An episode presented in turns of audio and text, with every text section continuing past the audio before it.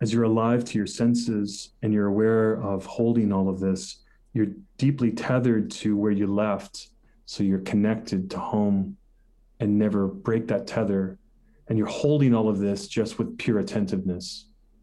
And for a hundred generations, a group of people found every inhabitable island in the Pacific Ocean without a map or a chart or a magnetic compass. So I take that story and I think, okay, so I'm wayfinding now. Like I'm really am. I'm even this conversation with you guys. I don't have anything in front of me. I'm not reading anything. You're not reading anything. You know, three of us are wayfinding, and we're we're creating wave fields as we're talking. You know, we're and we're both all of us are picking up our own histories. We're picking up our own personhood. Even our genetics are at play, and our brain waves and sound waves you're hearing from my voice. It's all waves. So we are on the deck of our catamarans, all of us holding a vision of where we want to go, all trying to find our way. This is Way of the Artist with Brandon Colby Cook and Evan Schulte. Identifying your blocks and demystifying your struggles so that you can claim your own path and make your life a work of art.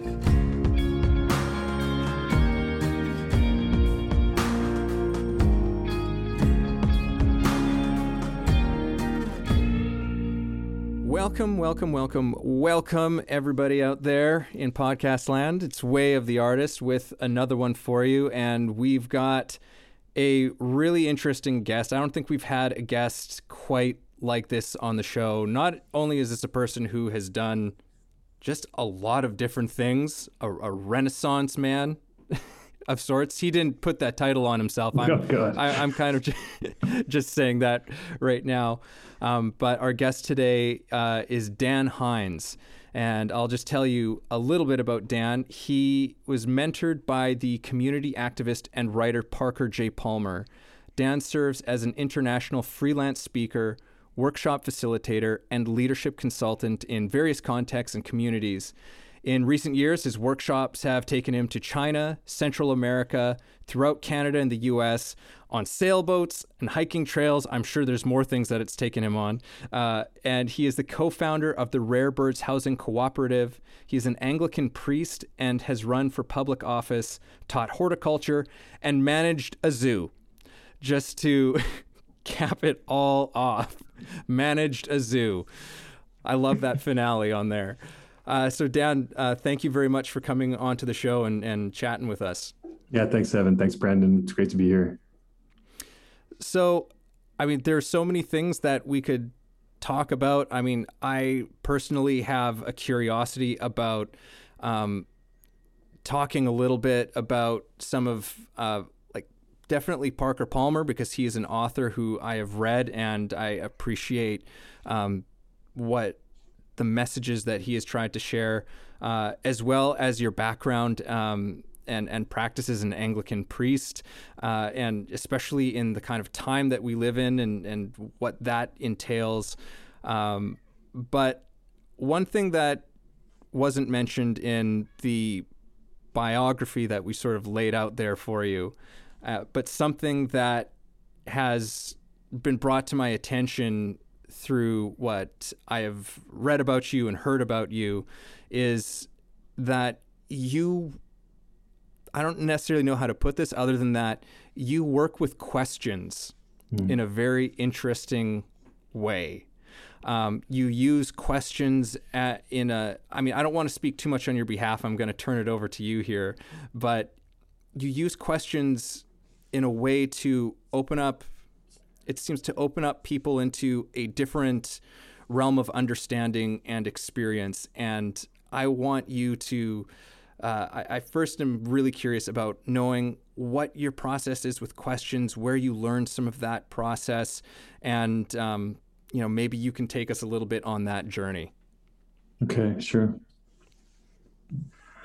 Uh, one place to start is to talk about how most of us have been socialized into a practice of listening, responding, um, asking questions of one another, you know, in which we we expend most of our energy seeking to try to understand each other, but also gently coerce, um, direct, advise one another, uh, so we, we learn we learn a practice of of speaking uh, of listening of, of asking questions that has a, a lot of energy expended on on um, the interrelationship.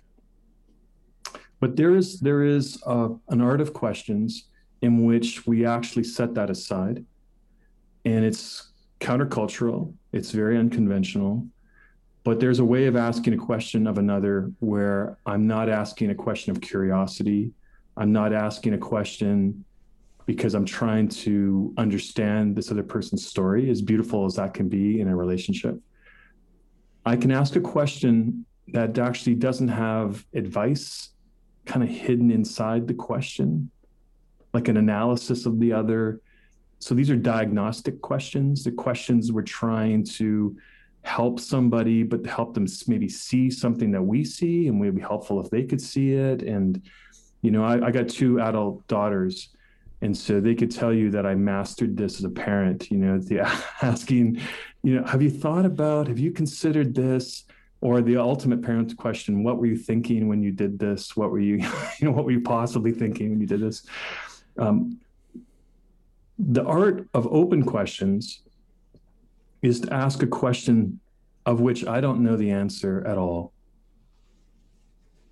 It's to ask a question of another person where I'm actually not seeking to even understand them, but to give them an opportunity for self understanding, to evoke within them whatever they hear in that question that may serve them. So I detach as the one asking the question from an answer Instead, I'm giving them an opportunity to respond to the question with a freedom to just notice what words are arising from that question. Like I'll give you, I'll give you some examples. You know, if I ask you the question right now, uh, you know, what is your body saying to you as we're beginning this podcast? Like, what are you feeling in your body right now as we're starting? I, I have no idea what's going on in your body, but it gives you a great opportunity to say, oh, you know, I'm pretty excited. My heart's fluttering a little bit. I'm, you know, um, I'm attentive. I'm excited. Um, my body, you know, I'm, I'm having this bodily reaction. I'm feeling it kind of in my chest, my heart, my head. The the the soul has an immune system, like it's very it's very aware of pathogens. So when there's a, an attempt to try to direct me, and and a sense that I'm being judged, and I'm being analyzed by someone, and I'm also then subtly being coerced by them, all of a sudden my defense mechanisms fire up, right? All my T cells start to fire up in my heart, mm. and I start, and I know. Then I'll just give you, if if I want to play the game, I'll just give you what you want to hear, right?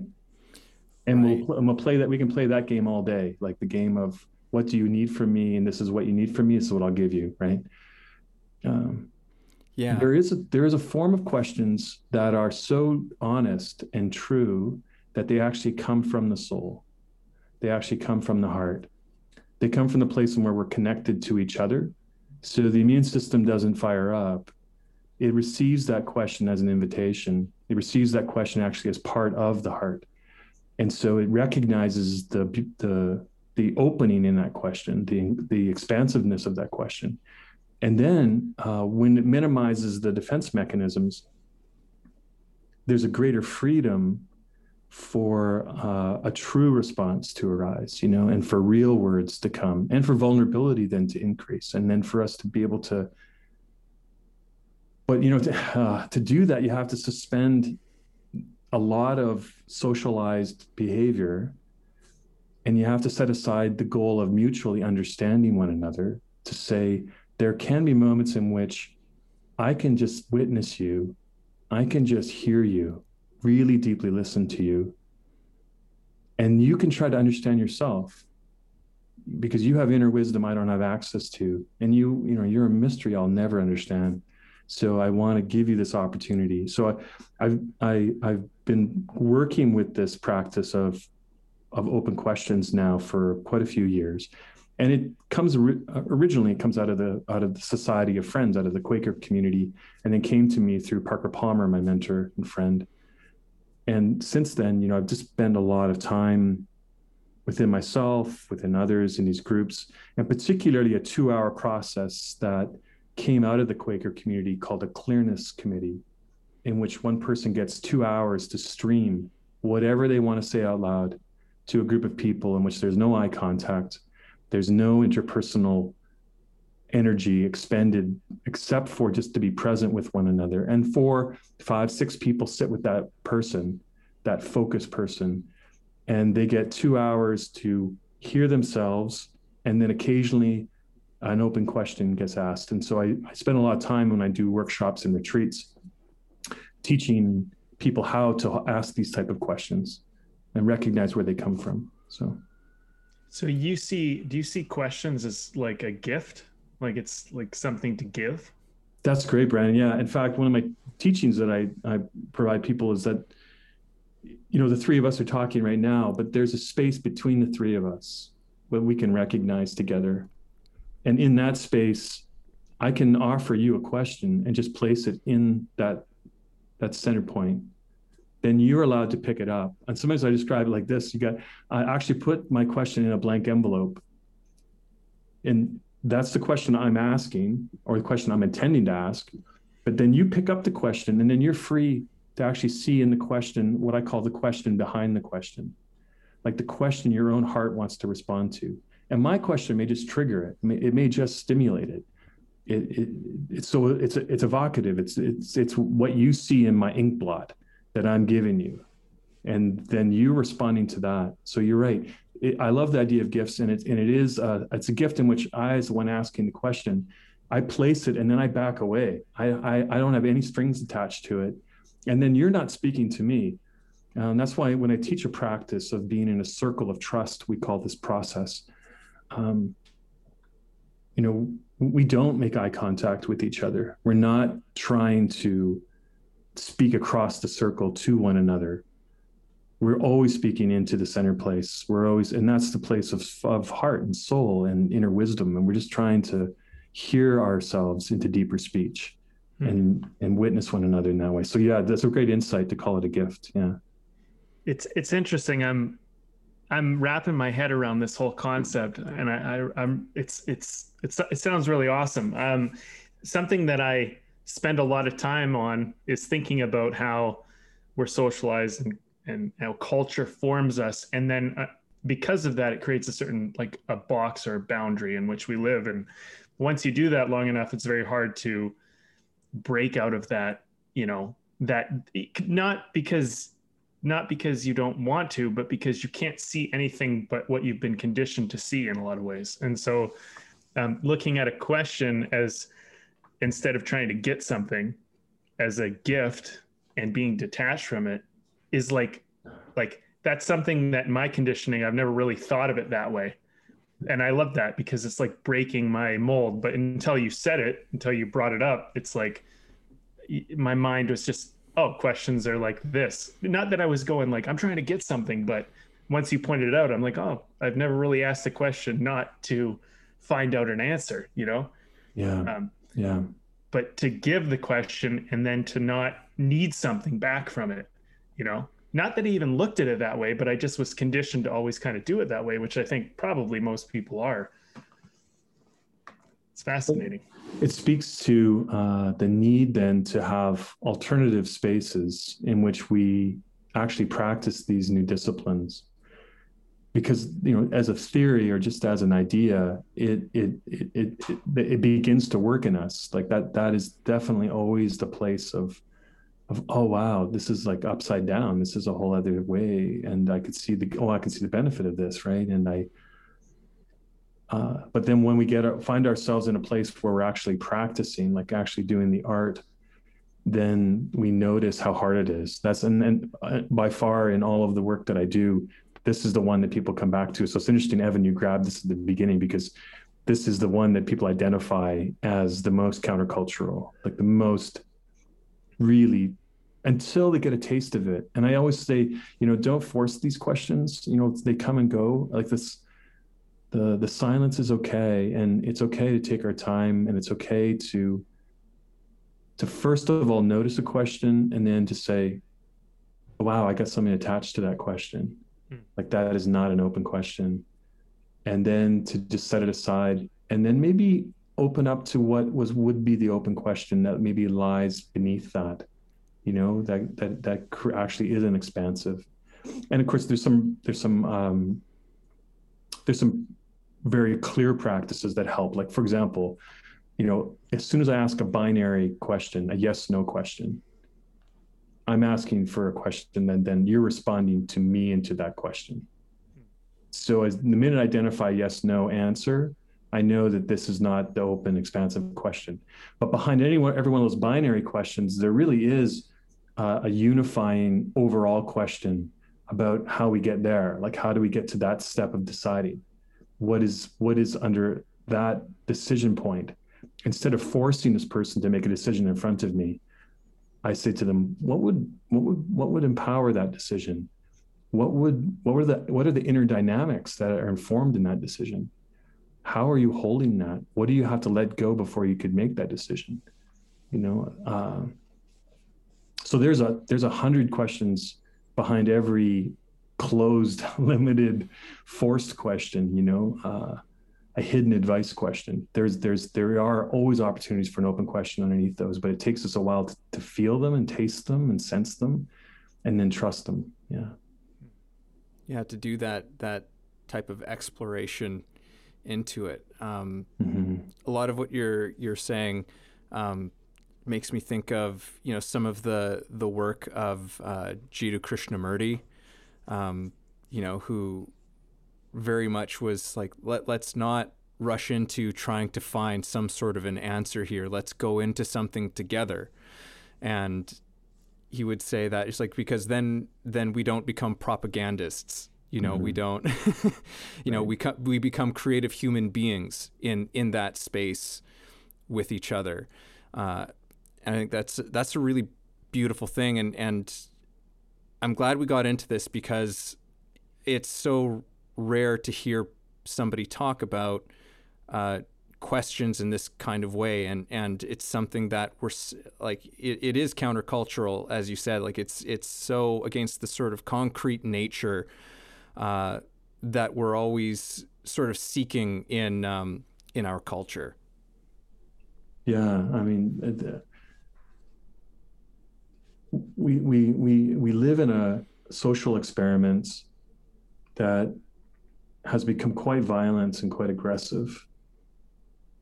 What it demands of us, you know, um, the folks that show up.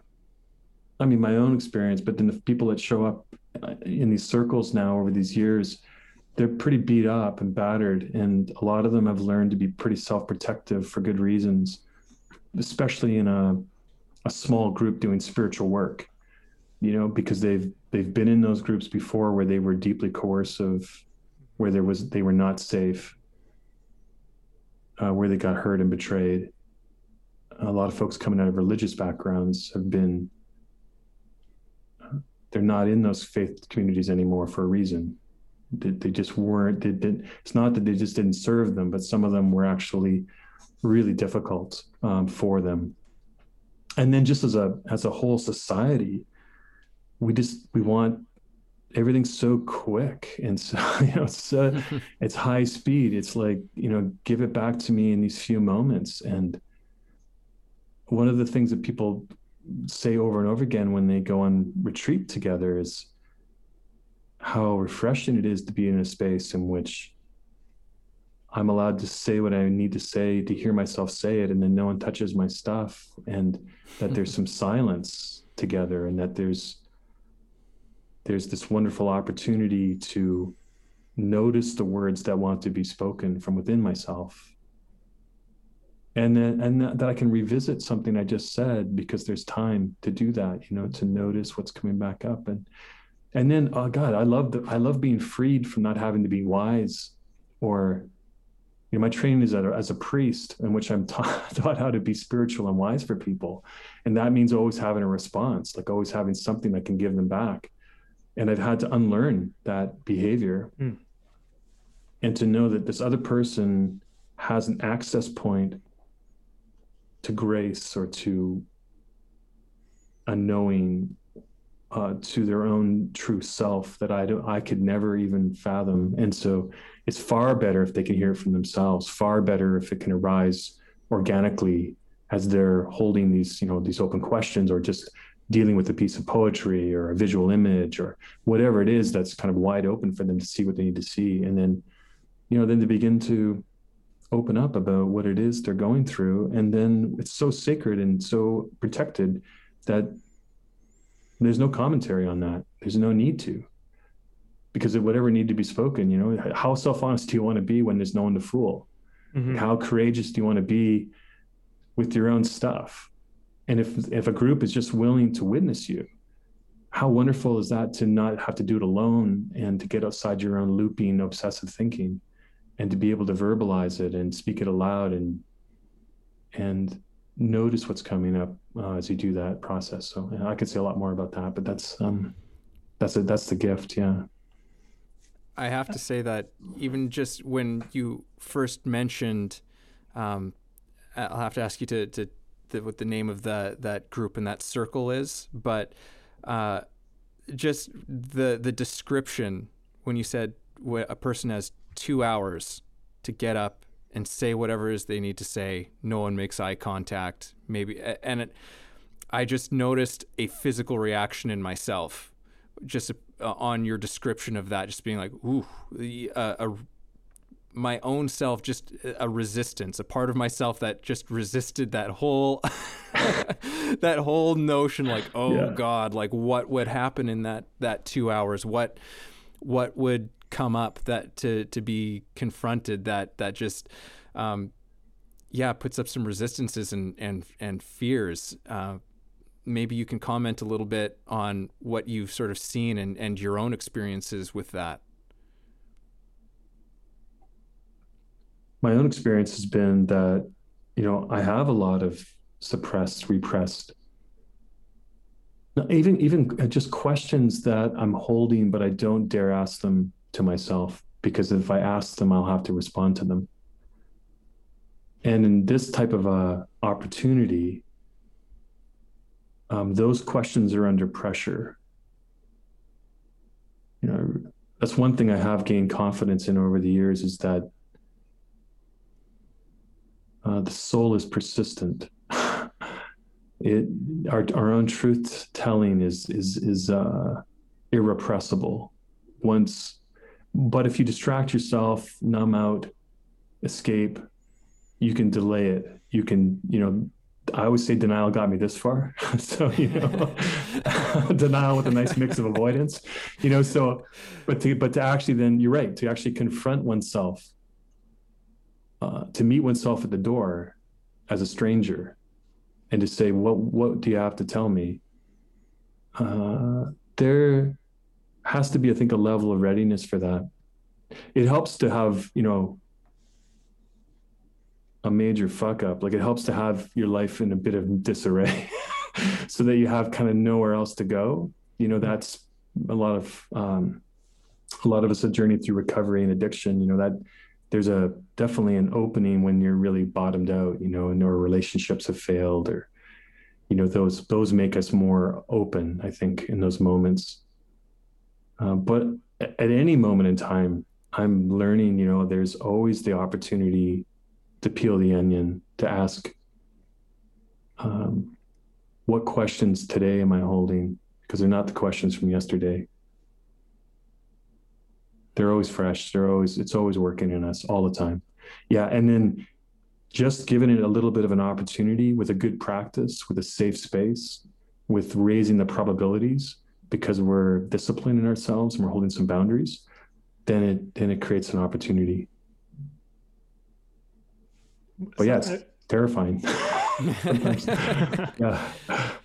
Something I really like about what's I mean, there's a bunch of areas that I'd love to go, but one in particular that I really like is um, I like the idea of having your spirit or your your soul, if you want to call it that, yourself, as a as an authority like in your own life like letting it um, guide you you know um, like something i uh, just to kind of give you a reference point there's a, a group of people that i teach and um, one of the things that uh, that I'll do a lot of work on is breaking the authority mold. I studied a lot of social psychology when I was in university, and that, and I found it fascinating that we're so conditioned to listen to authority, and um, we don't we don't even understand why a rule's there. We just go, well, don't do that. You know, it's bad. And they, you, well, you ask someone, well, why why don't you do it? Is because I'll get in trouble. And it's like, but that's not the reason. Like if you really, if we really get down to it, you probably do it or don't do it for more, but you maybe never looked at that. And maybe if you did go down into it, maybe you might find out. And then what ends up happening is you become the authority of following the rule, as opposed to I don't want to get in trouble from the police officer, the teacher, the you know whoever. Um, but I find this this idea of giving someone a question to help them because they got to do it themselves. That's something I've been learning more and more as I get older. It's just like, don't try to give it to them. You know, let them let them get it. But you know, at the same time, um, it's it's uh, it's interesting because I think the the way you're asking questions by looking them as a gift, you're even removing yourself as an authority, which I which I'm finding like that's an important part of the process.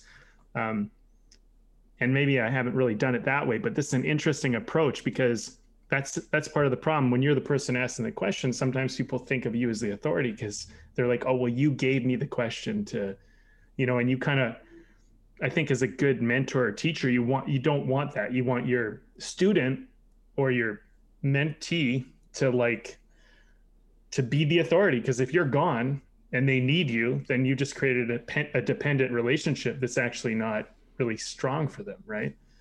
That's um, right yeah so i mean i my roundabout thing is d- does this is this something that you've you've thought about? Is this just kind of a byproduct or like with the authority relationship to um, removing the just being detached and also by looking at it as a gift is is that something that's related to this whole thing for you? That's yeah that's core i mean what you're what you're naming there brandon is the foundation, or I'd say the the kind of underlying principle that informs this practice of being together in this way. And that and that comes out of the Quaker understanding of inner authority. In Quaker tradition, you would call this the inner teacher, mm. the inner light, that of God in every person, you know, the inner inner wisdom. And by the way, like I, you know, I I am an Anglican priest most of my background has been in theological studies, in the Christian tradition, and biblical studies. That's my professional training. Uh, at this stage, you know, I, I don't know to name this reality because every religious tradition, you know, 7,000 languages left. So I know there's 7,000 names for this. Uh, I'm cool with the Quaker language. I'm cool with the true self or the or the Buddhist language of self with a capital S, you know, the big self that we're all part of. I love the mystical Jewish tradition that talks about the ember off the big fire that burns in every chest, you know, the gate of heaven. I love the depth psychology and more humanistic tradition that talks about integrity and authenticity and the being and human being so yeah, I, I think what I think another thing you're naming here, Brandon, too, for me is is the the value of integration. And the word integration means to become one, integer, to become whole, right? So from that place, when we are not divided and we're not compartmentalized and not sort of doing things out of an external uh, reward or punishment, but we've integrated our ethics, our morality into this direct inner authority within us, this this guidance that's coming from the, our own hearts. Then we respond with creativity and with freedom, right? We're not we're not looking over our shoulders trying to guess if we're going to get hit for what we're doing or and we're or nor nor are we, are we sort of seeking it for the payback you know for the um, the payoff usually so just just to do it with an, a complete knowledge that this just feels actually right to me. It feels good to me. This feels like this would be fulfilling and meaningful. And I want to I want to live my life this way. I want to be attentive to what feels meaningful moment by moment and then just stay in that flow, that sweet spot of knowing, of trusting. Yeah. So yeah, no, I think all and and then to, and then to as a facilitator, you know, my role is to get the process started, create safety in knowing that this is a this is a trustworthy way of being together. This has embedded wisdom or that was tr- you know operationalized over centuries of people being together with a lot of intention. And then and then get out of the way, like guide the process, but don't I'm not trying to be a guru in the circle. I'm not trying to impose anything on anyone else. In fact, my mentor Parker said, when we guide these circles, we do our work in the circle. We there are there with our vulnerabilities. I'm there with my story. I'm there with my screw ups. I'm there with my failures and my successes. I'm there struggling with my next set of questions. So yeah, I'm guiding the process. I'm kind of holding the container, but everybody else is holding the container too. And I'm also participating fully in the process and speaking honestly when I need to and hearing my own voice so that in doing so, um, Parker says authority has the word author in it, and we grant authority to the person who's actually writing their own script and taking responsibility for their own story. Oh, I love that. so that's what grants us. Otherwise, it's just power. It's power over, right? Oh yeah. yeah. That's that is so good. That is great. Yeah. I mean, that's that's so much about what Evan and I have been trying to get down to. I mean, with all these talks, really is like the author of your own story. I mean, way of the artist, right?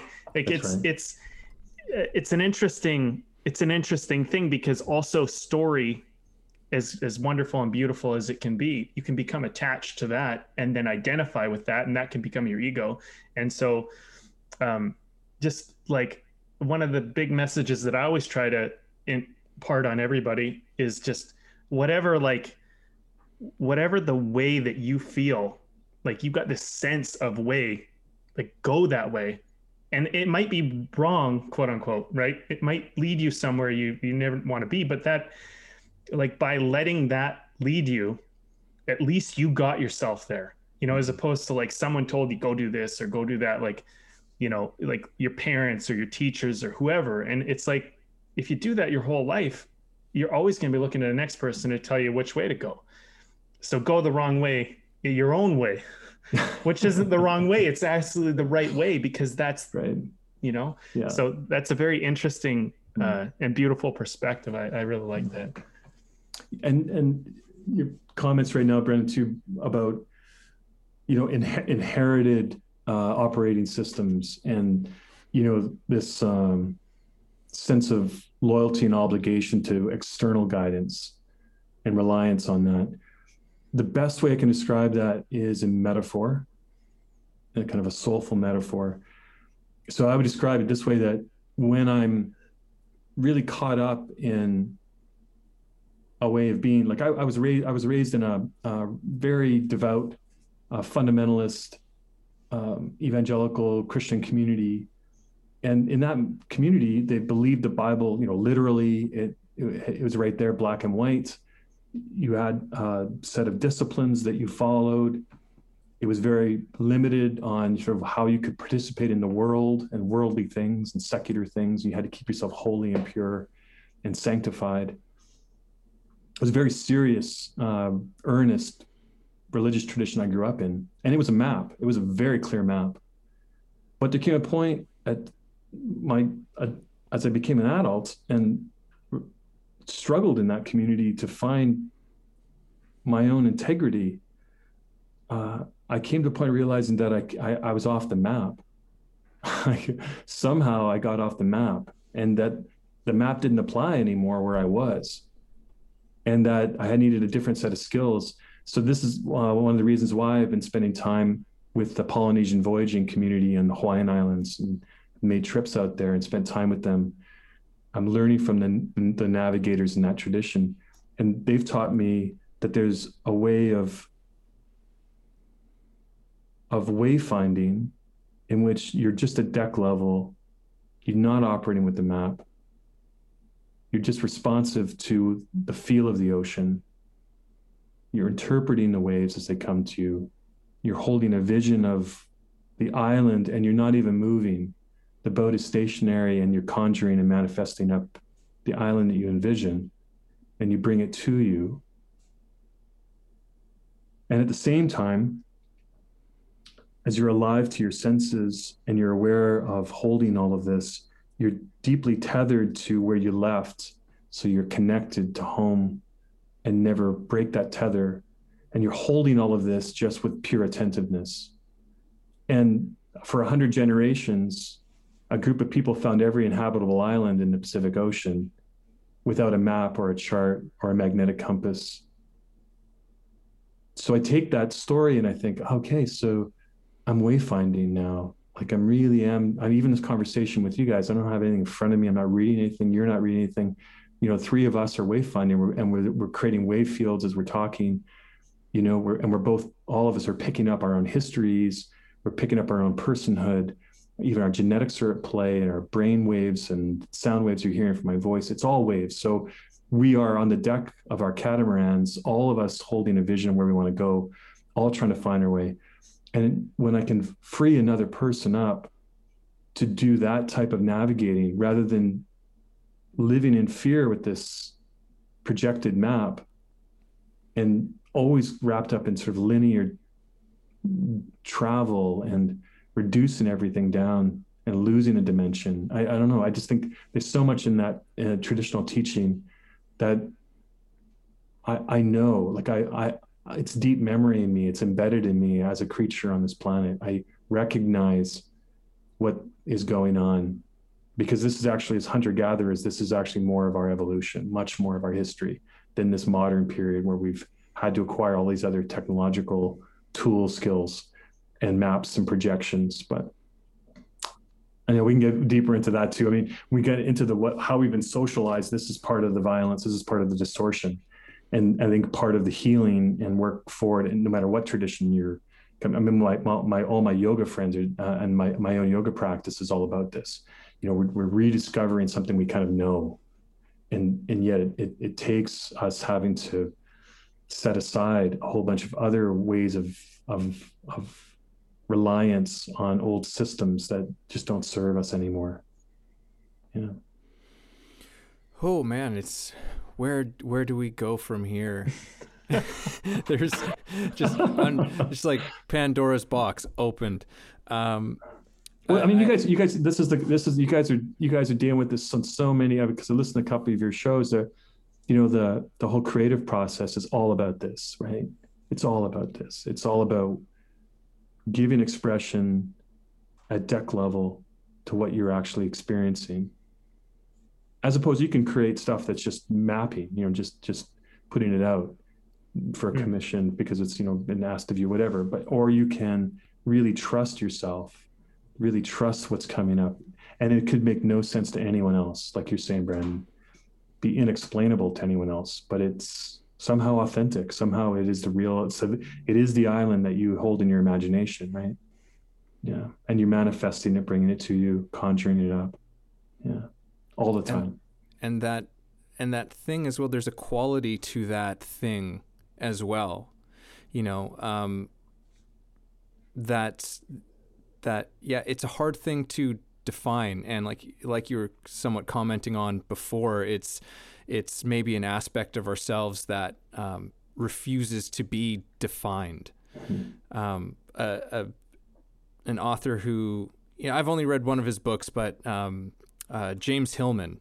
I don't mm. know if you're familiar with James Hillman. I'm more so familiar with Thomas Moore, who was sort of yeah. James Hillman's mentor. But uh, James Hillman, he, I, I, thought he brought up a, a, really interesting in one of his books where he was talking about, you know, in all of these biographies that have been written about sort of great people and people who became famous or, you know, who were who were tremendous artists or or what have you. And there are stories in their biography that when people have gone to fact check them, they're like, well, how is this like this isn't true. This didn't actually happen, but they they would tell this story as if this was actually what happened. And Hillman described that as the soul refusing to be pinned down, you know, refusing to be, you know, put into this little box that our society likes to put people in. It's like, okay, yes, we understand you, but you know, for them, there was a real reality to the story that that they shared and put in that biography. That in some way that that falsity, that that myth that they created around themselves is more real than their actual life was. yeah. Yeah, I just want to to comment on that, and I also want to comment on, you know, it, that there's a recurring theme in so many of the stories that that we tell in the history of sort of human humankind, the story of leaving. And I thought that you know when you were talking about um, having to find your own way out of the the tradition and and the faith that you you came from, which is something that I I can definitely relate to in many ways, but um, that in many of the stories in many different traditions, there's a continual theme of leaving there's a continual story of you must leave this place that you know, you must leave these people that you know. Um, where am I trying to go with this? I think that what you're doing in your life, there's, I'm sure that there's a lot, uh, there's a lot that come comes with that in in holding the kind of spaces that that you do. Um, a lot of pressure and as well as trying to fight off being the sage on the stage kind of thing and in in, mm-hmm. that way um, how how have you allowed yourself to to do what you do?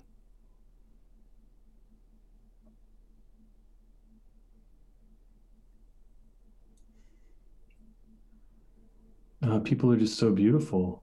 Like so that's that keeps attracting me and drawing me back in. The mystery my own mystery my own bafflement complete bafflement some days you know the and and then uh, a growing you know just a very deep abiding confidence now that people want people want to find their way that people really do given an opportunity and just some gentle and you know just gentle the encouragement of a, of a really open invitation that they they want to do their own soul work they want to do their own exploration they want to put on the scuba tanks go over the side of the boat go down to the wreckage see what's down there look around come back up maybe with something of value talk to us in the dive boat about what go and put another tank on, go back down. Like we want to know what's down there. We want to understand in this ruin of my life, you know, there are so many great things to discover. And then, and then in, just in the present moment, just to become fully alive to what I'm experiencing, sensing. So I, yeah, it just keeps, it keeps drawing me back. And I, it was uh, seven years ago that I just decided that I love doing this enough that I would just put myself out there to the universe and you know um, see what happens. Sometimes people ask me, "What do you do for a living?" I said, "I'm the, I'm just a dude that shows up, like and guides the process." That's pretty much it these days. You know, I just want to create a higher probability for others and myself that we can live an authentic life and little less divided and gain some light you know on the path and be able to understand a bit more about what we really want and and to hear that and to hear that and to hear that arise from within ourselves with it's not that it's not being forced on us by anyone so that we we really gain this incredible freedom, you know, an opportunity.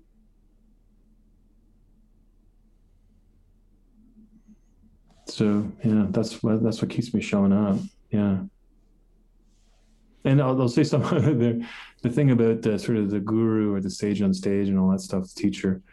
there's a great um, i love listening to alan watts who remarkable spiritual teacher and and he has this great lecture where it's it's about the guru and he says you know if you need a guru you really do need a guru like you you go go get one because if you need one you need one like if you need that type of external authority if you need someone to tell you what to do if you need someone go get a guru. He said but if you don't need a guru don't get a guru. Don't get one because they will break your heart. They it will it will not end well. Like it, and it will not serve you. So yeah. just decide you know? And uh, i find you know through the law of attraction or maybe just through the nature of the work or what shows up. I think a lot of us stumble into these circles because we're kind of done with the guru and now we're asking who's who is the inner guru? Who is the inner teacher? Who is the voice? What is this wild primal elemental dan? You know the wild guy.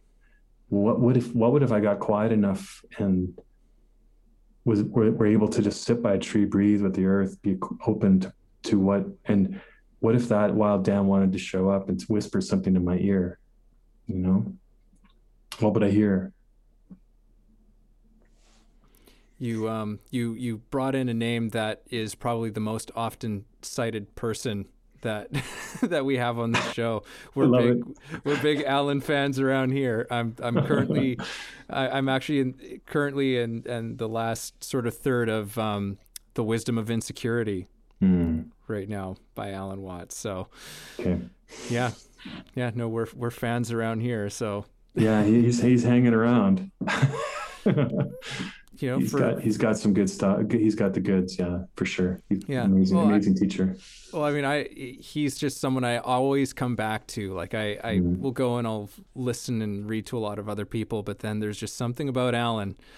Come back to him, and it's it, and it's great seeing all kinds of people doing things like you know they these chill step mixes. I don't know if you ever heard these before. People put like this sort of music. You got Alan yeah. Watts or sometimes yeah. Ram Dass or you know, it's like you get this little music, a little blurb from them, and then music for a little while, and you can just sort of sit with it and and let yeah. it let let it percolate. So they're it they're more relevant than than I think ever. I mean, mm-hmm. right now where we're just having such.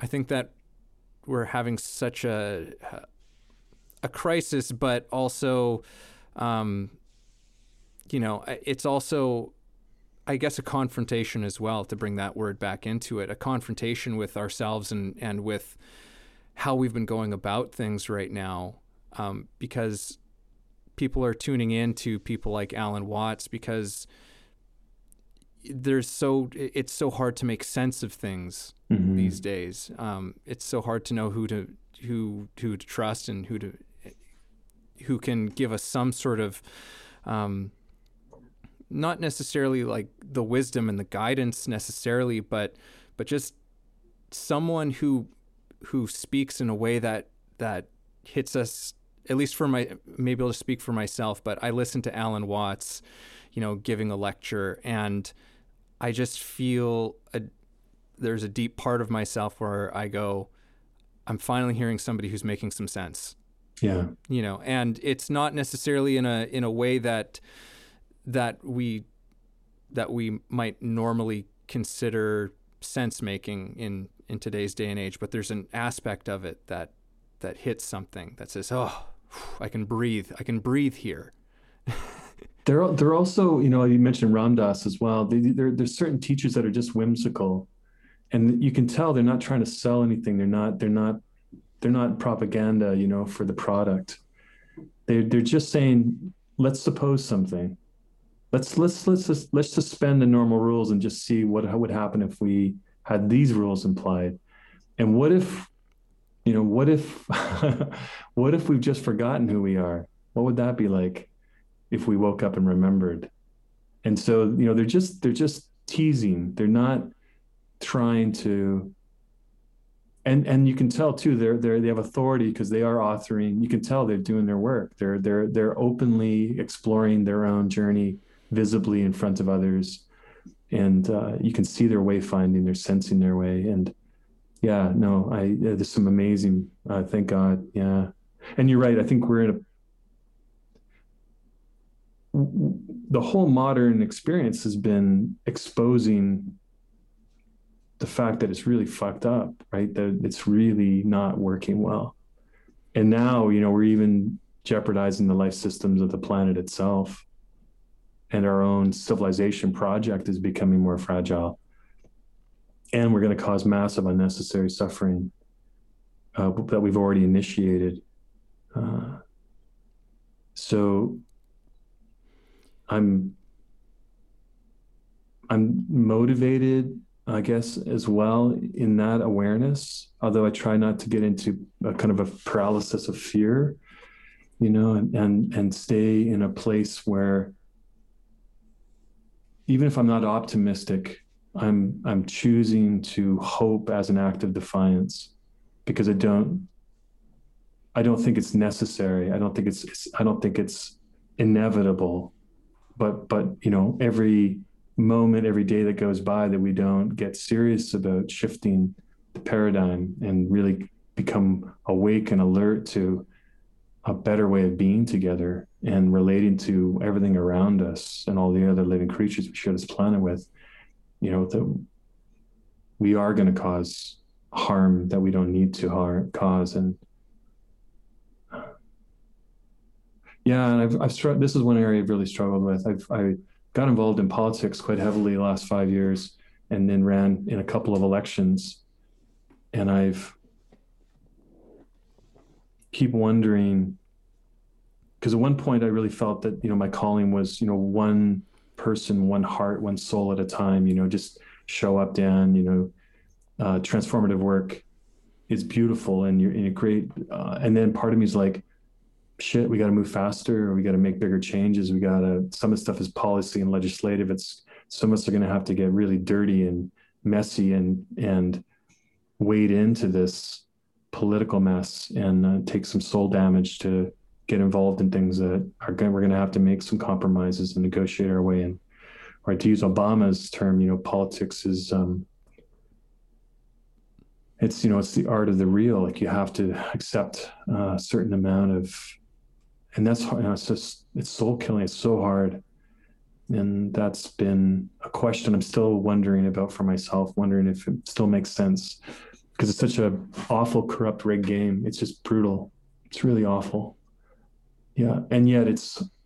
I, I you know had a great conversation this week with an incredible political leader. I just think the world of and who she is and what she's doing. And I think, wow, like I thank God she's there. Like so uh, I don't know. That's an open that's an open question for me. That one uh, for myself personally, but I think also uh, so many other people are wondering. You know, how do we how do we get involved and what do we do? You know, there's yeah. there's a couple sayings that kind of have been spinning around in my head that I heard a lot. One was uh, one was enough pain and you will change. Hmm. I think that's pretty true of human human nature. I mean, you just put enough pain into somebody and they'll they'll start to change, you know, and and usually it's not enough pain and that's why we don't change. And it's kind of I mean, this is my opinion. I feel like across the board it's usually pain. I mean, usually it's pain that's going to get us to do anything. And the other um yeah. the other one was uh you had purpose before anyone had an opinion. And I feel like opinions mm. need to become painful. You know, your opinions of you, opinions of how this works, you know, that needs to all become painful because, um, you know, and I've shared my story. I won't, I won't get into all the details, but like, you know, Evan's heard me say it so many times, me and my dad and our relationship, but he had opinions and I had purpose. And his opinions were so painful to me that I chose purpose over his opinion, which mm-hmm. I think mm-hmm. was the right choice at the end of the day. And um, I think that a lot of time people don't. And when I say purpose, I don't think of it like there's this mountain I want to climb and I'm going to do that and I'm going to do this big thing. I think of it like you have a calling. You know, Evan called it a calling at one point, um, but it's like you have this sense inside of you that you got to go this way or you got to go do this thing, and that's purpose. That's like that pull, that calling, that thing. And people's opinions often, I think, take you away from that. And if you get really connected to those things, um, your, your you know your purpose you want to call it that it becomes really painful to try and do it this way to bring this back around i think with politics and and, and all this stuff like we're looking at the world and we're looking at the, the stuff that's happening and this is my opinion i think that in some ways things have to go this way.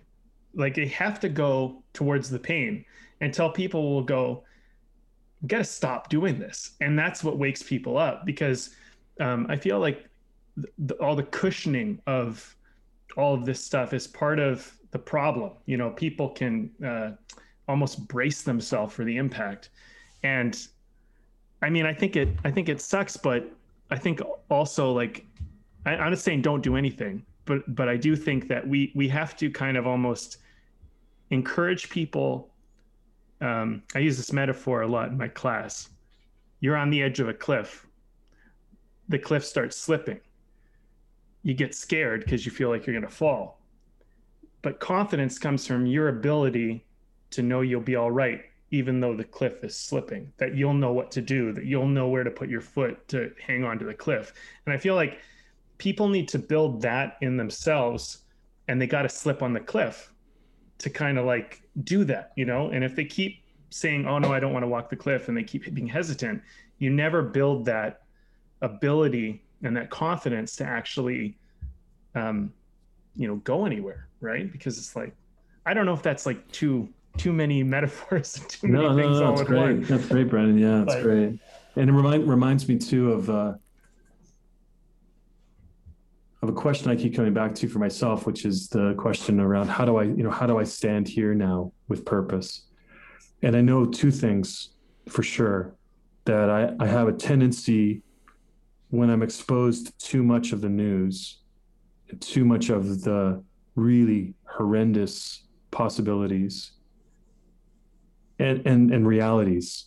And, and when I see the injustice and when I, I'm really exposed to the grief of the world itself, and I feel that grief inside me, when I have too much of that, it, it, it is corrosive to my own heart.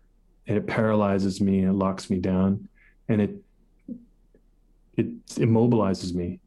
Too much of it and i also know that if there's too much escapism like what you're describing you know insulation like trying to fly above the mess not being open to what's really kind of going on not having my eyes open to the tragic reality we're living in, then I become irrelevant. Like I really do. I and compassion dies in me. I, I, I lose the ability to really be compassionate in this moment, and I don't I don't understand my own role in the injustice anymore. So I've got to hold both of these in tension. I got to stand in between them, and I got to allow my heart to keep breaking, and grow more expansive, and just stay here you know in the in the real i would call it you know the the tension between realism and idealism. And i have to stay here all the time and just constantly renew myself here and then and and hopefully find a community that will stand here with me too and then we can support one another in in remaining true to both of those instead of winging out on either extreme you know but it's hard it's going to be it's a difficult heartbreaking place to stay Mm-hmm. Mm-hmm. I think it, it there's for me sometimes I have to remind myself that it's like there are there are you know not to take it all on you Yeah. know because it's it's um, rather than becoming insulated as if you know a- as well as as arrogant to think as you know I'm the only one who's thinking about these things I'm the only one who's concerned about these things that there are people all over the place doing things in ways that you know uh, I don't understand you know uh, a, a quote that I've always remembered from uh, Terence McKenna is um, is was uh, worry. You don't know enough to worry. Those that that that pops in there in in, in challenging moments. But no i mean it it it is uh, an interesting thing that we i think that all of us confront on at some level. And we actually recently talked about this in a podcast where you know how do we find this thing of of being informed but not allowing that that being informed about everything to mm-hmm. to drive us kind of crazy and to, to corrode us because the, the problem with information is that there's an endless supply of it. Yeah. Um, and then there's an endless supply of what those what that information means, you know, and that's another kind of information on top of information, and and it it it can it, it can create that paralysis, and where do we, you know, what what battles, so to speak, do we do we pick? You know, yeah. what direction do we do we go? Um, yeah, I, am not. Well, I, I, you you got. I mean, I love because you guys are doing it. You guys have you guys have created this forum, this opportunity, right, to have amazing leaders show up here, to ponder what's possible, and right now people are listening to us. You know, and my my prayer before I started this podcast was, you know, whoever hears this, may it activate some kind of healing in their life may it activate a possibility they didn't know existed may give them a new insight they didn't have before right and you guys are doing this hundreds and hundreds of times putting this out there and you don't you have no idea the ripples or where it goes or what it does but you know you're found you found one thing that contributes to the wellness of the whole community right and and what you wanted to bring in as well as what you're gaining from it but but you're giving it as a gift and uh, there's a wonderful prayer from the Archbishop Oscar Romero, who was um, assassinated in El Salvador. And he said, I'm not the architect of this building. You know, I'm the subcontractor. So I'm just, you know, my job is to pound these nails or weld this pipe together. So because I have one task, I'm going to do it really well. And then, you know, I'll trust the rest of the building to get built. And I don't even understand what what the building's going to look like, but I know this is what I'm being asked to do. And I remind myself of that prayer all the time that, okay, I can pound these nails in and I'm going to pound them in really well. And I make sure they're in the right spot. And then that's my job, right? So right now, you know, I'm the dude that shows up. I'm going to facilitate these circles, guide these people in a process. That's what I'm doing. Or I'm going to, you know, help out in this political cause. That makes sense in this moment. And then, and then I'll trust the rest, right? Because I, I can just do, I do, let, I just want to do one thing and do it well. That's enough. Yeah. There's, um, uh, there's a question that always pops up for me um, all the time. And it's like a higher self question for me. It's not an ego thing. I know that because I spent a lot of time with it, but it's just this, this like, don't you want to be great? And it's not like, don't you want to be great? Like, you know, as a person, it's like, don't you want to like do this really, really fucking well? You yeah. know, don't you want to just like like do this and and just do it incredibly well? And and um, I think that um, what you said kind of spurred on that thought, but uh, but I do think that a lot of what what each person's role is is like that. We're like subcontractors of everything we do. And just just do that really really well. Not because it gets you something, not because it makes you into something, but mm-hmm. because mm. if you're going to do it, just do it well and it can be anything i mean like put on your pants really really well and and and it sounds ridiculous when you break it down into small things but small things i think are the building blocks of doing great big things really well you do a lot of real little things you do them extremely well and um, you know like for example i'm working uh, a couple years ago, I took on a Joe job, you know, driving forklifts, doing all this like uh, blue collar stuff, and I, I, love it. I actually I've been an artist my whole life, and it's a lot of fun. But um, I'm getting promoted like just really quickly and moving up the line. But the, the it's simple. It's just like whatever you guys make me do, or whatever you say, do this. I'm just gonna do it really, really well because I get a I get a one thing is that's like I like this job so much now Mm-hmm. because mm-hmm. of that that they don't even really have to pay me it's actually fun but then they they give me raise and then they promote me and i'm like i'm not even looking for that and i found that um it's that higher self question. It's like don't you want to be great? Don't you want to do this? Like don't you want to find out what doing this the best way it could be done? Not that you're the best but the best way it could be done. Don't you want to find out what that is? And that kind of drive gives me a tremendous amount of fulfillment. It's making the company money. And then in a weird kind of roundabout way you know i get the benefits but i'm honestly not doing it for the benefit and i find that it that like it's been this job has been a real model for a lot of the stuff that we're talking about it's like mm. whatever it, it's given me kind of a practical way to look at life and that you just just really apply yourself 100% to do that thing really really well and and the the the next uh, part of the path the next option will show up for you mm-hmm. you know and then you do that really well. And and you don't have to worry so much about like trying to get somewhere you know because it's self-evident in doing it well. But if you do it half-ass and I, I will shut up in a second but if you do it half-ass you don't know where the next part of the path leads because you're you're kind of meandering on that portion. You know you're not really doing it. So if you just do that portion fully then you're going to find out what the next portion is because you might just find out that this portion doesn't work and it makes you go somewhere else. But either way, by doing it 100%, you'll know. You know what I mean? Yeah. I mean, uh, at least 2,500 years ago, we know in written form, uh, Taoist stories were talking about this. There's a f- famous story from Chuang-Tzu about an archer. And it says, he says, if, if the archer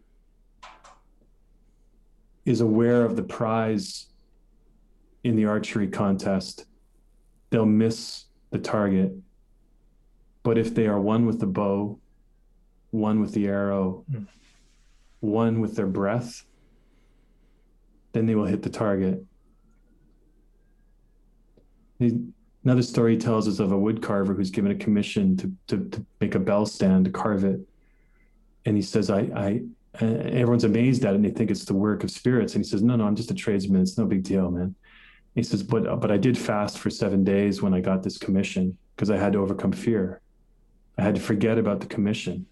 I had to forget that I was doing this task at all. I even had to forget about my body and its limbs. I had to forget about praise and criticism. I had to forget about my ego. I had to forget about anything that would get in the way of the bell stand so I could collect myself in a single thought then I went out to the forest and I found a tree. And if I had not found this tree, there would be no bell stand. And but in this living encounter, I I experienced the bell stand.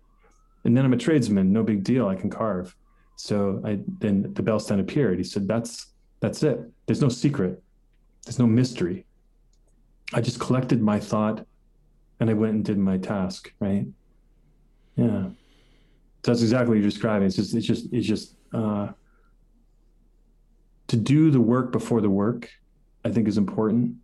That's what the story tells me, both the archer and the woodcarver, to be in a place in which we've uh, are have become present, you know, and attentive. And then, and then in the process, also forgot about ourselves on some level, and certainly have set aside all of the other motivations, than to just be in that sweet spot of flow right? And then it just happens. Yeah, that's a paradox. It's an incredible paradox that our ambition, and fear, and and desperation actually prevent us from accomplishing the things when we're always taught that that's what that drive and ambition should do. You know, but it's not. It's the the real deep wisdom is that when we let go and we just we just we just trust and and we and we put ourselves like you said we put ourselves fully into the moment. Yeah then you know if there is anything that that is beautiful or incredible it will come out of that because it's uh, because it's coming from our authentic self from this reality of who we are. And and anyone who sees it will recognize it right? It's so different than when things are done for other motives. Yeah. Oh yeah I, i'm it, everything we're talking about is just uh, it's it's it's hitting me in all the right places. you know, like it's, I mean, part of um, you know, as you know, I teach actors and non-actors, but I take them through a, a particular process, and and it's so much about everything that you're saying. You know, like uh, when I came across this process, which is, is called Meisner in the acting world, but mm-hmm. um, it's so much about that. And when I took this training, it was late in my actor training, and I realized it's like I think I was taught how to act backwards, because this is what I probably needed at the beginning. Because you begin this process, and it removes any idea of this is this is going somewhere, you know. And it's really about can we just get two people on a stage in front of each other and and just you as who you are and get you really truly involved completely with that other person and with what's happening and the truth of what that thing is that's happening. And then once we once we get there and and past any you know my teacher had said like the the need to to be interesting works against you which is a big thing for actors because of course they want to be great. They want to do terrific performances and and be interesting and it's one of the first things that we have to confront in in in the training is that like that need to be interesting is what's working against you. It's precisely the thing that's making you uninteresting to watch.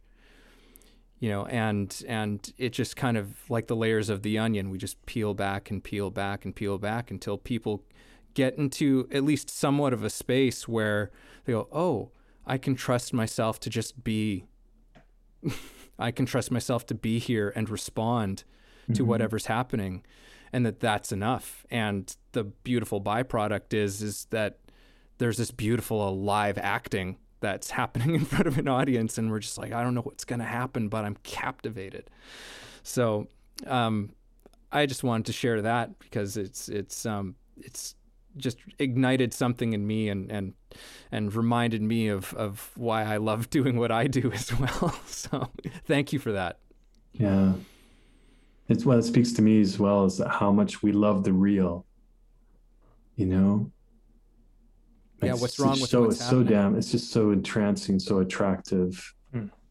Yeah, yeah. It's it just it, it affects us. We just we we we we recognize it, you know, right away, and it pulls us in. And when it's contrived and forced and you know it's coming from a whole other place of ego it just it gets blocked that that magic or that healing grace gets stymied somehow yeah. Okay.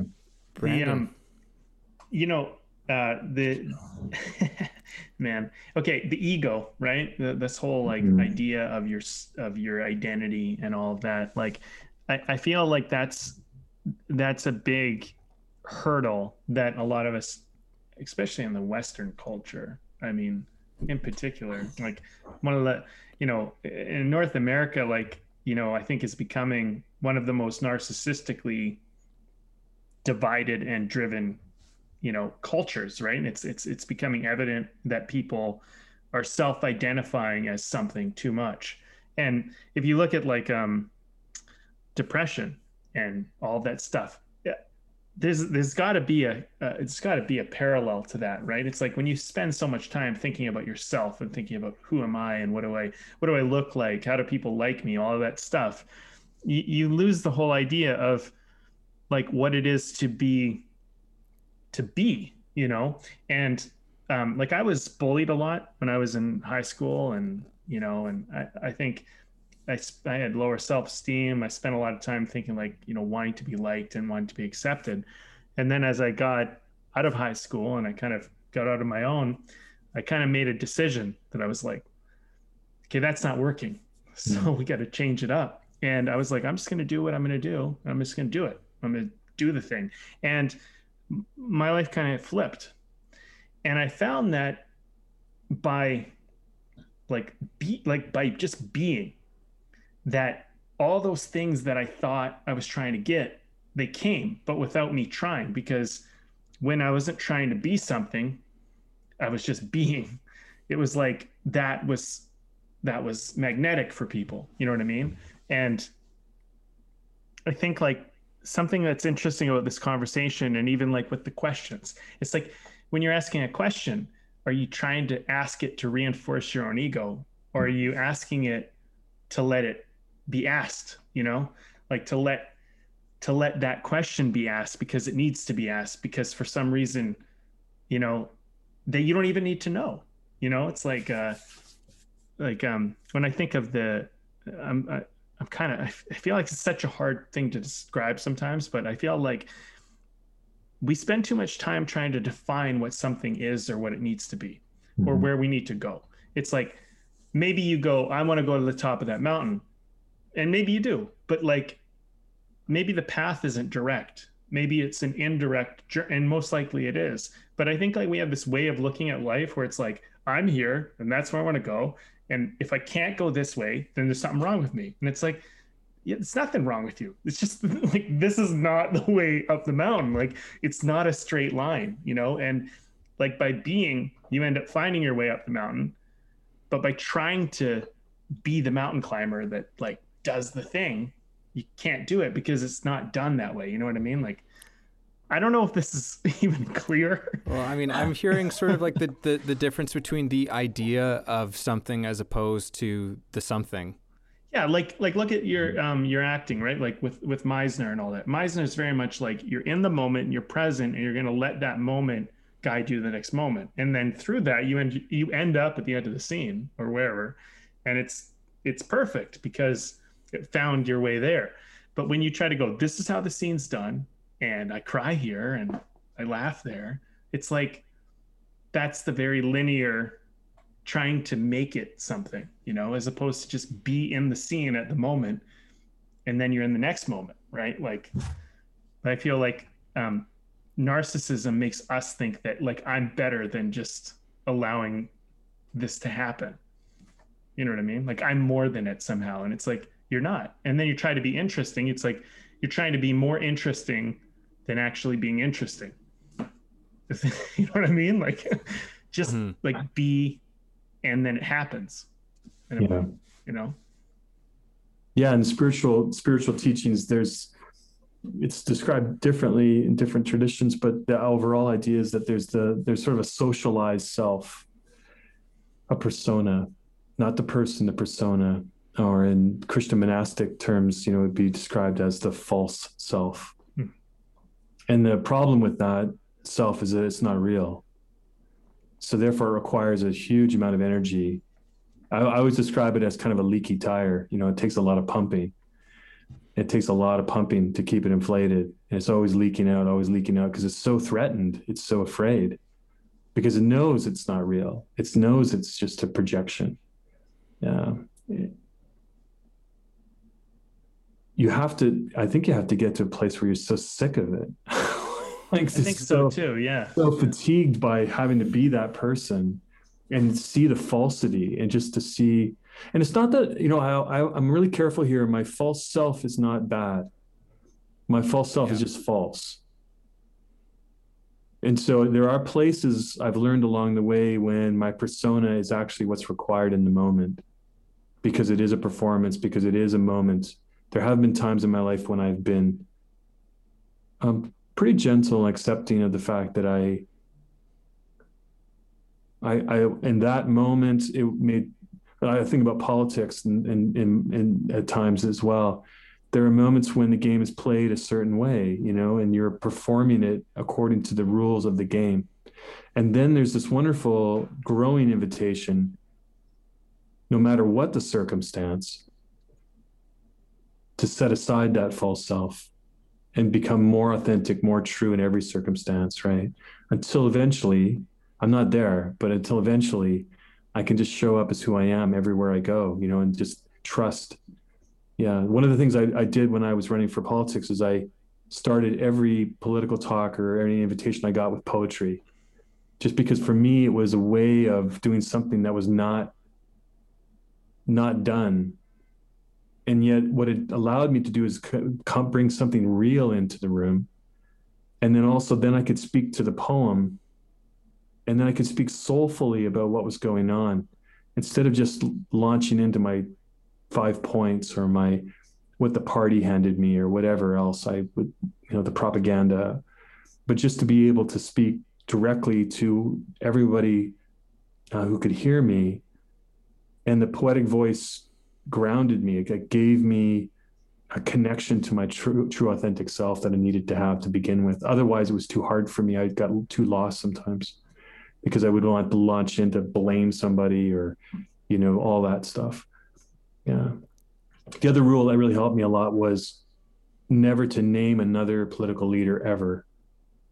So never personalize anything and make it into blame, but to simply talk about, okay, this is where we are.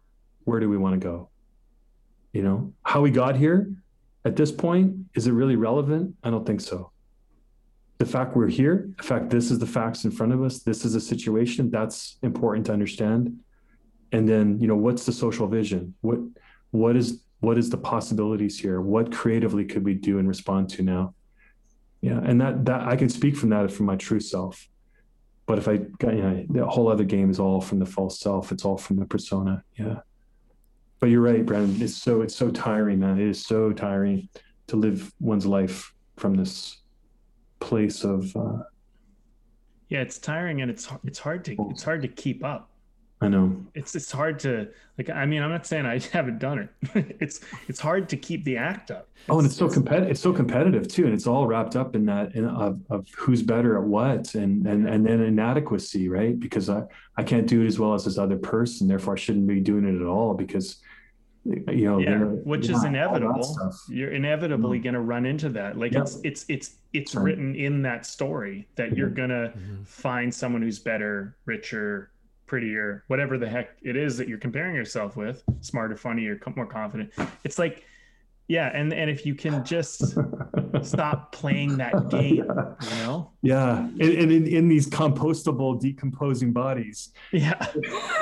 um, oh man, there's so much I want to say, and I know we're probably running a running. Yeah, I know. I was looking at that. I was wondering how long you guys want to keep going. I'm, okay, I'm, i got to say this one thing. I just have okay. to say it. Okay, um, um, I was listening to this talk, and I I don't know who said it, because it was like one of my random social feed things.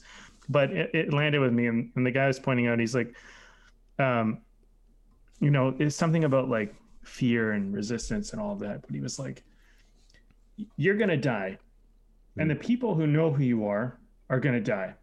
yeah. And the people who knew who you were through those people are going to die. And eventually, whoever you are is going to be forgotten. So whatever it is that you're scared of or resisting or whatever it's all it's all going to be gone. Like it's it's none of this matters that way. But if it doesn't mean that you can't have a legacy. It doesn't mean you can't have an impact. It's like he kind of didn't really go into this as much but like the impacts you make will still last beyond whoever you were.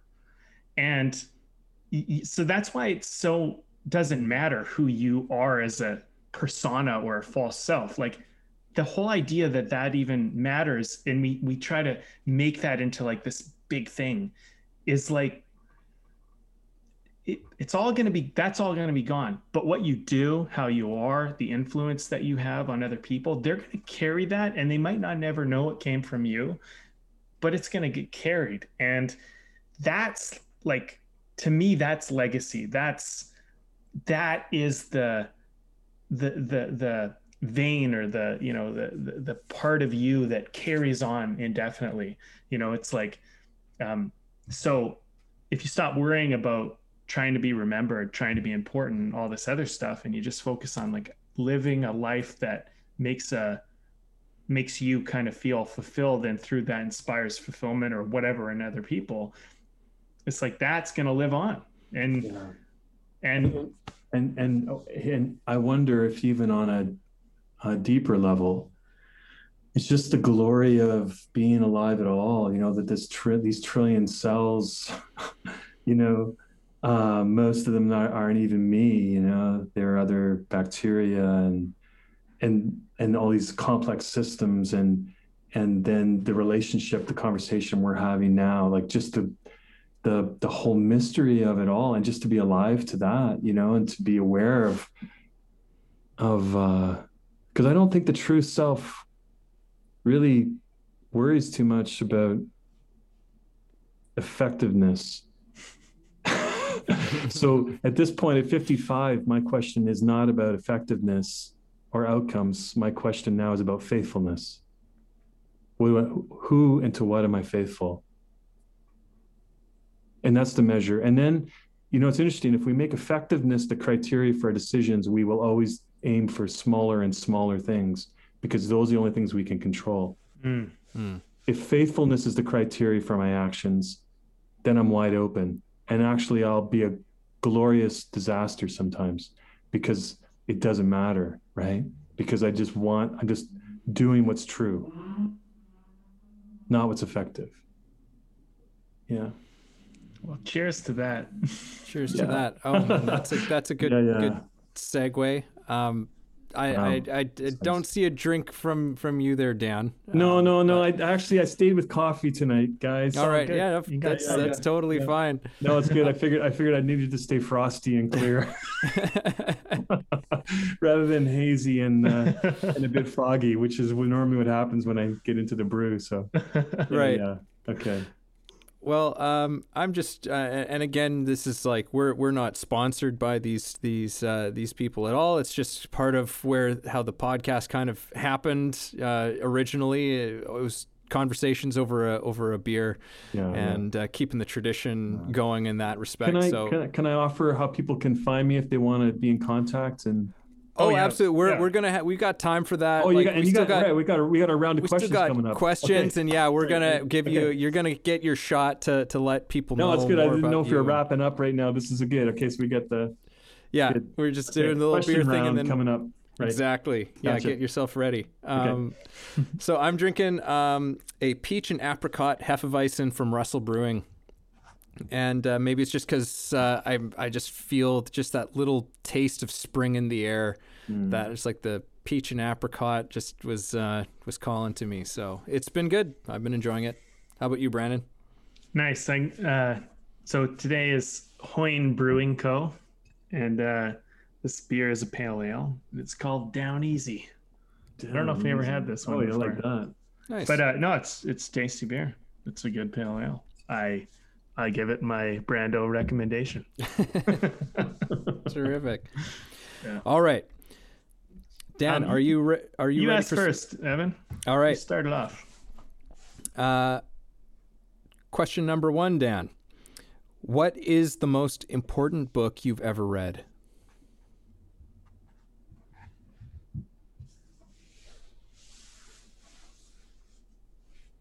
Uh, say uh, the Gospel of Mark. I mean, Jesus, Jesus is still my brother, friends, uh, guide, model, um, bane, frustration, bewilderments. But ever since I read the Gospels as a kid, and uh, I'd settle on the Gospel of Mark, where it's the most action kind of action Jackson stuff going on in that it's had the largest impact in my life by far, you know, and uh, I, yeah, for me, it's always been uh, Jesus. I know that this inspiration comes by many names in all religions, but just for me, it's that's that's been I can't nothing comes close to it. It's still the the guide that I you know that that I I rely on the most is this young charismatic rabbi who didn't really understand exactly what was happening to him most of the time, but he was he was all these things we're describing. He was trying to live this authentic life and calling others to it. So nice. All right. What film has made the greatest impact on you? I'd say it's the Matrix trilogy. You know, this this it's really placed a splinter in my my brain when I first saw it. I think it gave me a, a metaphor for how I felt at times. The questions I wondered about which pill did I want to take, you know, and uh, yeah, just some ongoing questions that I'm holding about what is real, what does it mean to awaken. Yeah, what's really happening. You know, it's a bit of a dystopia, but it's uh, it's a huge dystopia. You know? it's so depressing, but it's uh, um, yeah, yeah, and it just I was and and it's just uh, I don't know on on a very superficial level, it's just cool. It's just super cool, you know. Yeah. Great. Maybe as a priest, I'm kind of into guys that wearing cassocks that have sunglasses and are actually cool. I don't know. Cool priest Neo. Yeah. Something something's going on there for sure, Brandon. So yeah, I'm not proud of that, but I'll name it. There's no judgments here. Yeah, a priest with a machine gun, all right. Yeah. Uh, what is a song or album that takes you somewhere? Mm.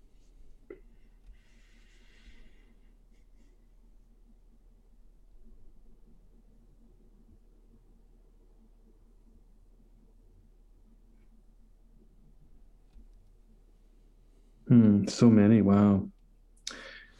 Uh, I, I I think a settle. Just one that flashed up was. It's a album. Um, October. It was like the second album I think U2 came out with. And uh, so I'm about I don't know 16 something like that 15 16 in my basement room, listening to that album. And uh, uh, it just opened up something for me. It just really revealed something to me. Before that, all other music was okay, but that that album became somehow more than that. Yeah. Where do you think creativity comes from?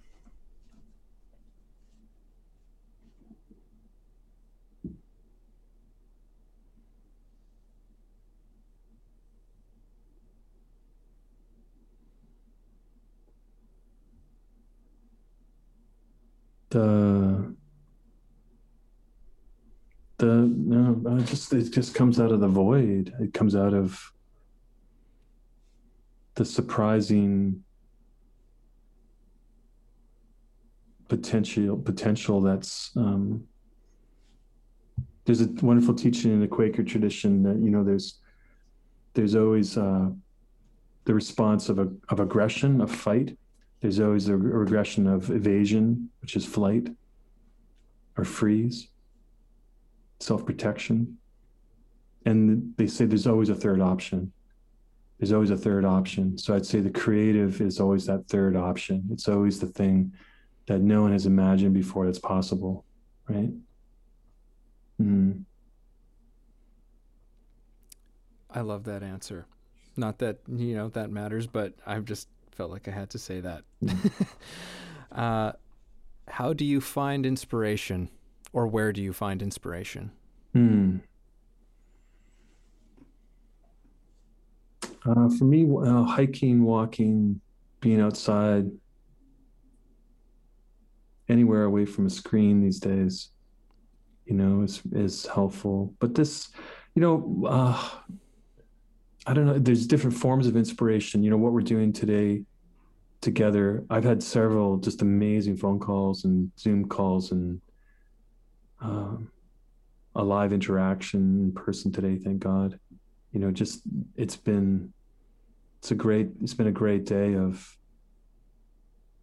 of old friends, new friends, encounters. So there's a there's a whole sort of community inspiration there.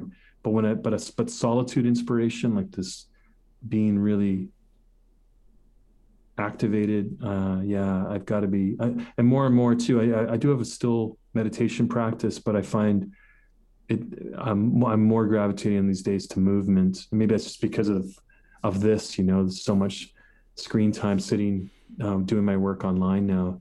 But uh, yeah just to, to move my body to be embodied uh, yeah. Silence yeah outside. I'm really curious about this next question. what is one thing you would tell your childhood self?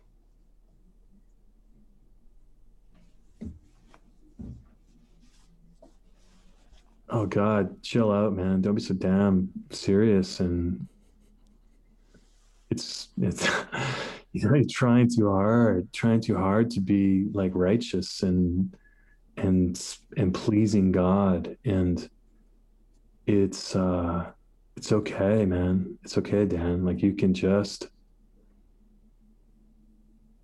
you're gonna find out that it's gonna be okay. You're gonna find out that it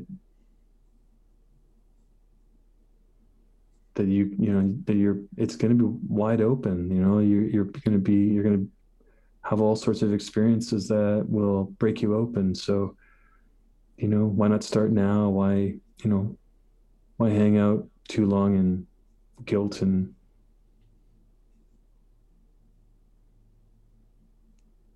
hmm, i don't know.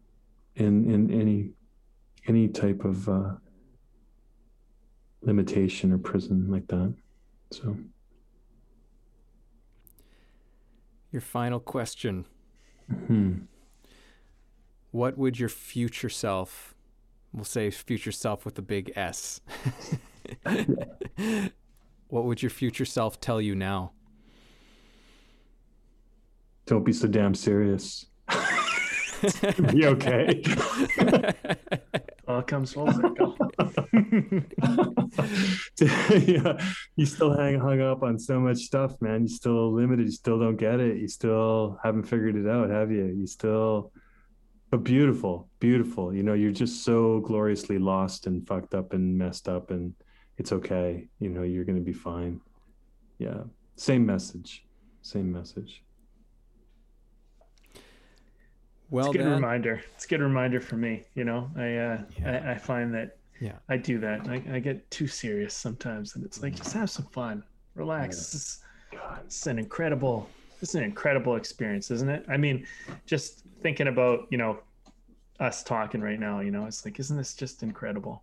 Mm-hmm. You know, is it's like yeah and it's like you don't you don't have to get down to anything you don't have to get the answer you know, you could just explore and yeah, maybe yeah. we get a little closer to something. Right. And that's and, and, you, you got to stand somewhere. You'll you know you yeah. know you'll come up with tentative conclusions. Yeah. And and then those are those are those are a place to operate the levers from, right? Like sure. that's enough ground to stand on. But then at the same time, you're holding it all lightly too. Like it.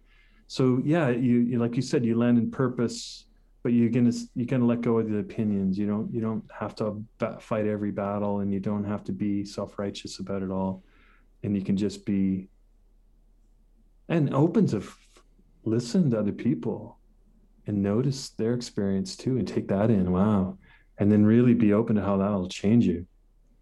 You just gave me an enlightening moment there with what you just said because uh, you took uh, what I said earlier and actually helped me see it in an entirely new way. So that was cool. cool. Thanks. You're welcome. Mm-hmm. Yeah. You also just these last few words have have uh, brought to mind a beautiful Aldous Huxley quote: "Lightly, lightly, child." I can't mm. remember the full quote, but yeah. it's one that I just need to say that to myself: "Lightly, lightly, child," and it's just like, oh, right, right, right. There's quicksand all around your feet even though you feel deeply, you know, lightly, lightly. Um, well, uh, this is usually the point where we kind of wrap things up here. Whether anyone wants to say just any sort of last comments on the conversation, and of course, Dan, anything that you want to let the people out there know about yourself as well. Um, you know, this is this is this is the time for that. So yeah, why don't we start with you and, and let people know how do they find you? Um, how do they connect with you? What do, what do they need to know to get further, more you, more Dan in their right. lives, or more access uh, after this? Yeah, so I'm yeah I'm I'm wide open on um, for people contact me if they want to just make a make a connection. My website is my name, Dan Hines, D A N H I N E S dot C A and uh, I, I post some of the stuff that I do there. I'm just in the process of revamping all that and uh, updating all that. Uh, I'm active on social media, so you can find me on Facebook, Instagram, Twitter. Yeah, if you want to read more political stuff. Although actually, Twitter, I've been mostly doing po- poetry lately. I haven't actually posted a lot of politics lately, so um, just been using the the uh, discipline of of what Twitter allows me to to limit my poetry to a to if it's if it sucks at least it's Twitter short. yeah, and I'm and I I I just love uh, love being in contact. So if anyone hears of this episode and they want to, they don't be shy. Like don't hesitate to, don't hesitate with anybody. That's and that's just a little. That's my partying thing. You know, all these people we look up to and we think, oh God, you know, they would never want, they would never. They, it's not true. Like I've had the best, most wonderful encounters when I just had the audacity just to see what happens, you know? And uh, everyone likes, everybody loves a genuine, real connection. So it doesn't matter who they are. It's great to just give it a try. So yeah, yeah, yeah. Yeah. Okay. That's, that's that. Any final thoughts, Evan? Uh, no, just other than this was this was a, a, a truly wonderful uh, conversation to to be a part of. You know, like sort of what we were talking about in this conversation of, you know, there's how there's certain elements that just can't be kind of pinned down and defined. It, you know, this conversation had some of that quality to it for me, but in in the most wonderful, delightful kind of way. I I can't wait to actually listen back to this podcast, um, and and just and just because yeah, it it's it's stirred. It, this conversation has stirred a lot of stuff up for me, and, and so it's like I don't know where everything's landing yet because mm. it's still kind of in the air, and um, but I love that. So uh, I just want to say thanks again, Dan, for for being uh, on the show and, and and just sharing some sharing some words and, and exploring with us today. Yeah, I'll second that. I mean, thanks a lot for coming on. I this has been great, and you know, um, Evan and I started these conversations just kind of working on some creative projects, and we're like, man, we should have recorded that. I'd like to listen to that again, and to go back to our roots. You know, that's how the podcast was formed.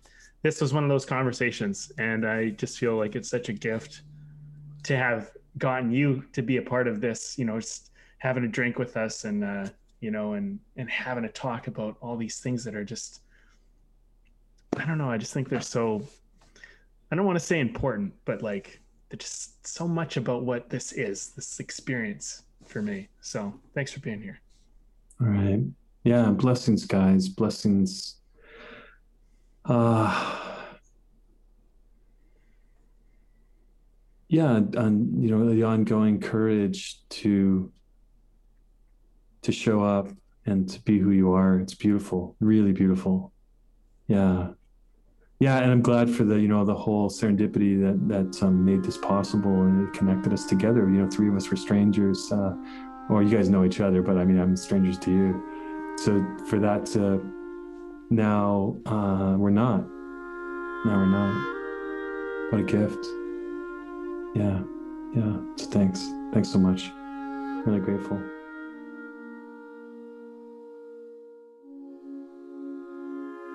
Thanks for listening to the show. If you got something out of this, if you feel it improved your life or your journey in any way, please take a moment to subscribe, leave a review, or share the episode. You can also support us on Patreon, where we have tons of great bonuses. You are the ones that make the show possible and help us to thrive. Thank you for joining us.